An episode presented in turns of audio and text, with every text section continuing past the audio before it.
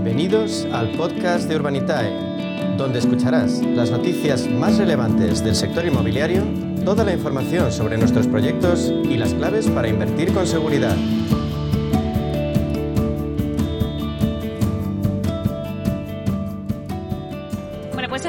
Vamos con nuestro espacio de inversión inmobiliaria eh, de la mano de Urbanita y vamos a profundizar en las claves financieras que nos ofrece el mercado de la inversión inmobiliaria.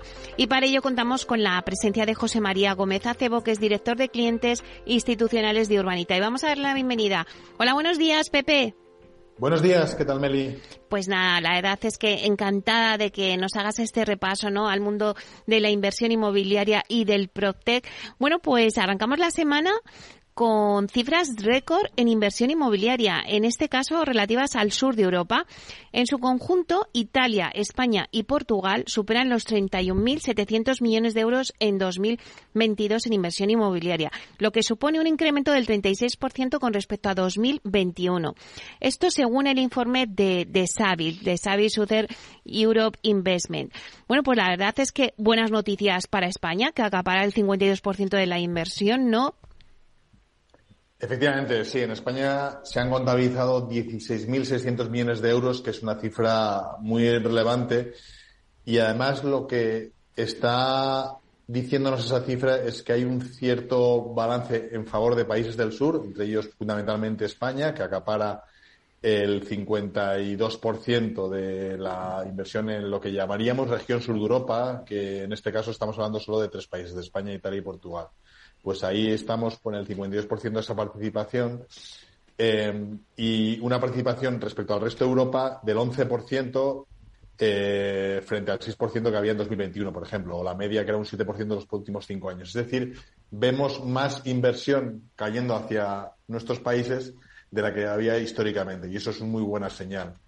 Además, la inversión cross-border, la inversión por parte de inversores no es, no, eh, no del sur de Europa, sean españoles, euro, eh, italianos, portugueses, representa el 59% de la suma total invertida.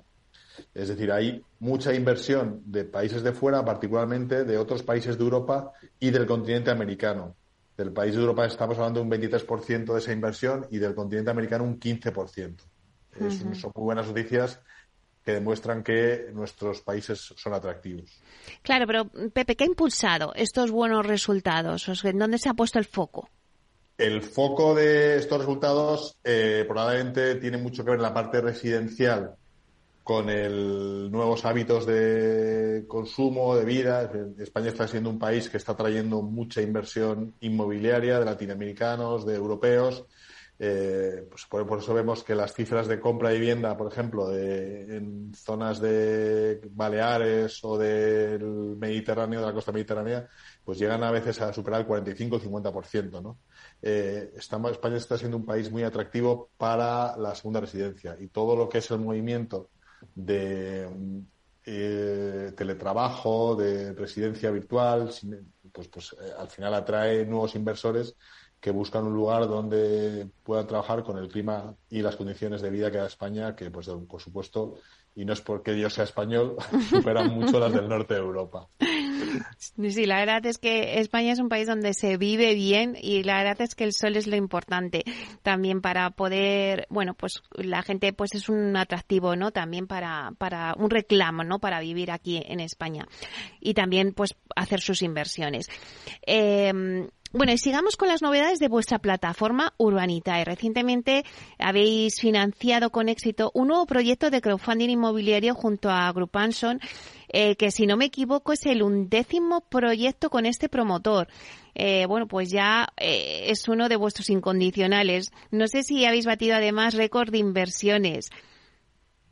En realidad, sí, o sea, este era un proyecto que para dar mayor cabida posible a inversores, como tú dices, 11 proyectos ya con este promotor, todos ellos funcionando bien, dando los liquidados mejor rentabilidad incluso de la prometida. Es decir, había un, hay una unanimidad en que este es un promotor que funciona, que funciona bien, que da buen retorno.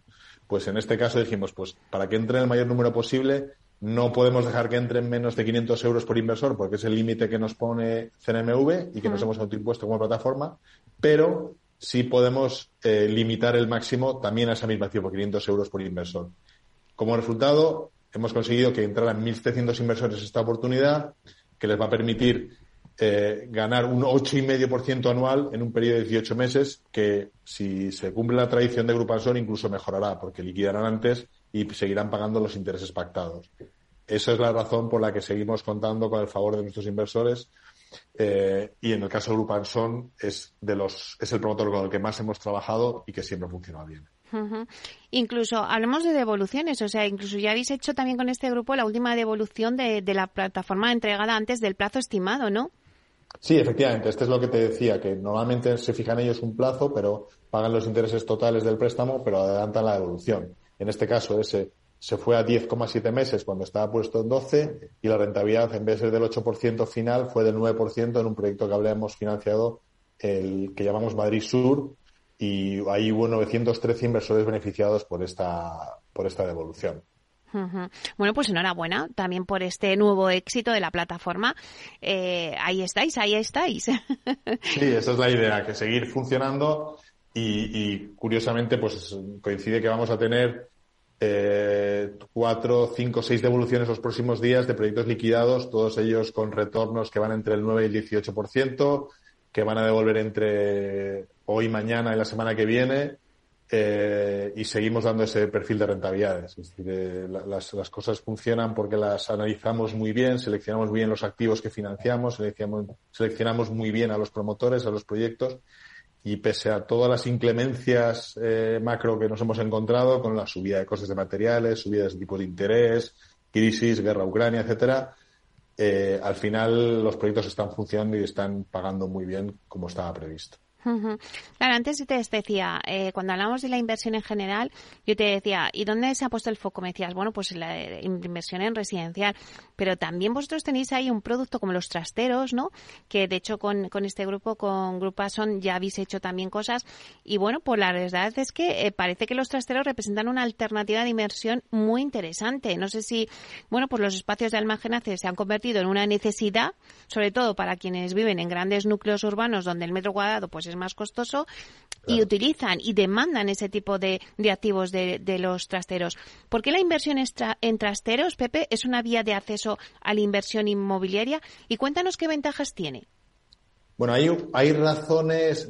En, primer lugar, por entenderlo, nosotros promocionamos los, trasteros y los vendemos, se venden. Lo que sí que es verdad es que hay mucho comprador que es un inversor que lo utiliza como un activo para producir una renta eh, mensual que le requiere poca inversión, es decir, comprar un trastero te puede costar 12, 15, 20 mil euros, pero no más, y tienes unas rentas, una rentabilidad de en torno al 7, 8, 9%, con un inquilino eh, que no es un, no es un residente, que si tú tienes que desahuciar a alguien de su vivienda es mucho más complicado, pero un trastero es relativamente sencillo no hay muchos eh, problemas de gastos de comunidad, no hay, es es, un activo relativamente fácil de gestionar. En eso, en eso, Pepe, eh, eh, claro, se puede asemejar con, con los garajes, en ese sentido, en el que. Efectivamente. ¿no? Es, es un activo parecido. Y además, fiscalmente funciona bien porque hay, hay a veces que para acogerte según qué calificaciones como de actividad económica vinculada a la actividad empresarial, etcétera, te quieren un número mínimo de activos bajo gestión. Entonces, si tú tienes trasteros, puedes tener 10 activos de bajo gestión en forma de 10 trasteros y que cuestan lo mismo que una vivienda, que no tendría esa exención fiscal. ¿no? Entonces, también funciona muy bien para mejorar la fiscalidad de la inversión en activos de rentabilidad. Y, y la demanda está ahí, porque sobre todo lo que son los centros de las ciudades, las viviendas antes no se hacían con trasteros y todo el mundo tiene, no sé, una bicicleta, un carrito de un bebé, un mueble antiguo que le gustaría conservar y al precio del metro cuadrado de la vivienda es absurdo dedicarle un cuarto entero a, guardar cosas que no usas, ¿no? Y en ese sentido el trastero soluciona muy bien esa necesidad. Claro, y ya eh, vamos a hablar un poquito más de, los proyectos de, de Urbanita. Y no sé si tenéis alguna oportunidad de inversión ya a la vista. Cuéntanos, anticipanos. Pues, pues sí, coincidiendo con este proyecto, estas devoluciones, que te digo que van a ser cinco o seis devoluciones que van a dar retornos entre el 9 y el 18% anual en estos próximos días. Eh, vamos a, estamos preparando cosas que tienen muy buena pinta. Mira, por ponerte tres ejemplos de cosas que probablemente financiemos de aquí a final de mes. Tenemos un proyecto en Baqueira, justo a pie de pista, que son seis villas de lujo espectaculares. el promotor ya, tiene vendidas cuatro de las seis, con aportaciones por parte de los compradores en torno al 45% del precio final. Es decir, estamos en un activo muy seguro. Lo que vamos con garantía hipotecaria es un préstamo con garantía hipotecaria y a un interés del 8,5 anual, eh, con un plazo estimado de 15 meses, que podría prorrogarse un poquito, pero eh, es muy es, es, es, un loan to value que es lo que nosotros medimos que es el valor del préstamo frente al activo que, nos lo garantiza muy bajo del torno al 20% otra oportunidad es un proyecto en primera línea de costa en Gijón en la ciudad de Gijón. Son 103 viviendas pero es que ya hay vendidas 99 ya hay reservadas. Ya tiene licencia y tiene acuerdos para financiar las obras con un banco eh, se ha pactado con el promotor un retorno preferente para los inversores de Urbanitae del 27%. El promotor no cobra su capital ni sus fees de gestión hasta que Urbanitae, los inversores de Urbanitae no les producen el 27% en un plazo que estamos estimando en 26 meses. Es una, es una especie de rentabilidad muy alta de deuda, eh, pero en formato de, capital, de equity, que es lo que es lo que llamamos un preferred equity o un equity, eh, un capital protegido. Y para terminar, eh, tenemos una operación de una vivienda de lujo que hemos comprado en una zona residencial de Madrid, la de las, la de las viviendas más caras, eh, que lo compramos al 50% de su valor, de lo que ha invertido el promotor en el suelo y el, el, el, actual comprador en el suelo y en la construcción, se ha gastado ya 6 millones de euros en construcción. Pues todo eso lo compramos a mitad de precio y por tanto podemos terminar la vivienda, reformarla y venderla y sacar una valía muy interesante. Ese es el tercero de los que te decía. También estamos preparando un, un, proyecto pequeño, otro más de Grupo Anson, que probablemente podamos eh, financiar los primeros días de abril.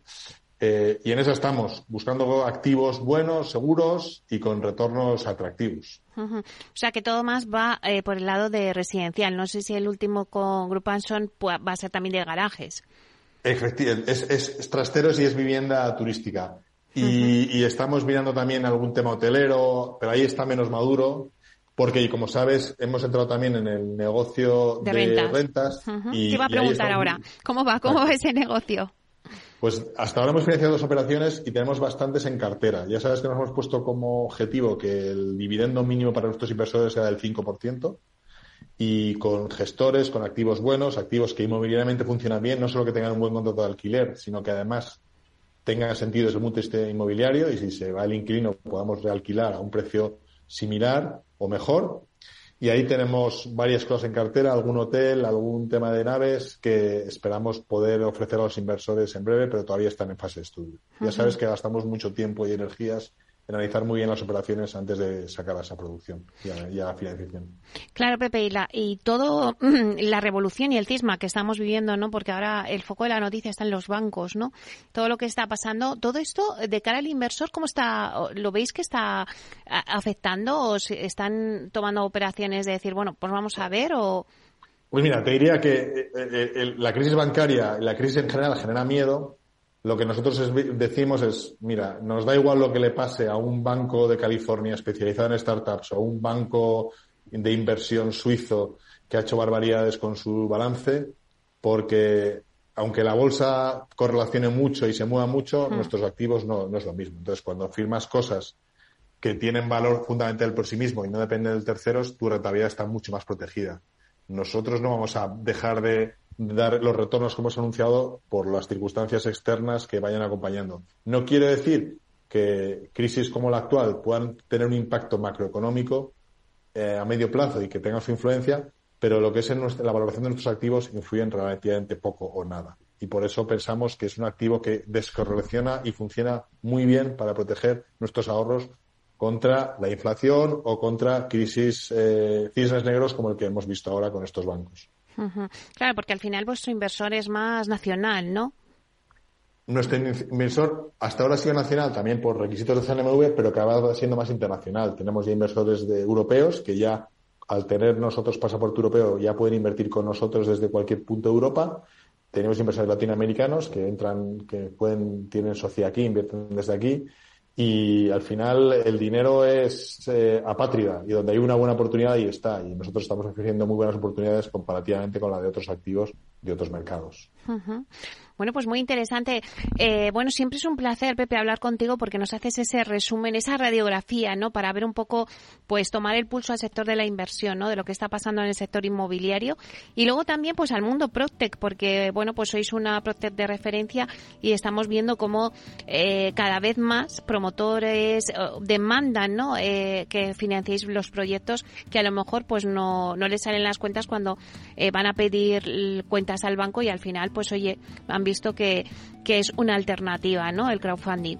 Sí, por, por matizar un poco, es, es un promotor, el, banco nunca va a financiar la compra del suelo, un activo inicial, eh, le puede financiar la obra, o, pero no están financiando operaciones, por ejemplo, de segunda o tercera residencia o con comprador mm. extranjero, etcétera. Ahí es donde encontramos nuestro hueco. No pretendemos ser más baratos que el banco, que no lo somos en absoluto, pero sí cubrir aquí aquellos huecos donde la banca prefiere no estar. Claro, la compra del suelo es la que la banca pues ahí no está. Efectivamente. Bueno, pues muchísimas gracias eh, por estar aquí con nosotros en Inversión Inmobiliaria, por eh, darnos un poco la actualidad de lo que está pasando. Así que gracias, José María Gómez Acebo, director de clientes institucionales en Urbanitae. Un placer. Igualmente, gracias a vosotros. Hasta pronto.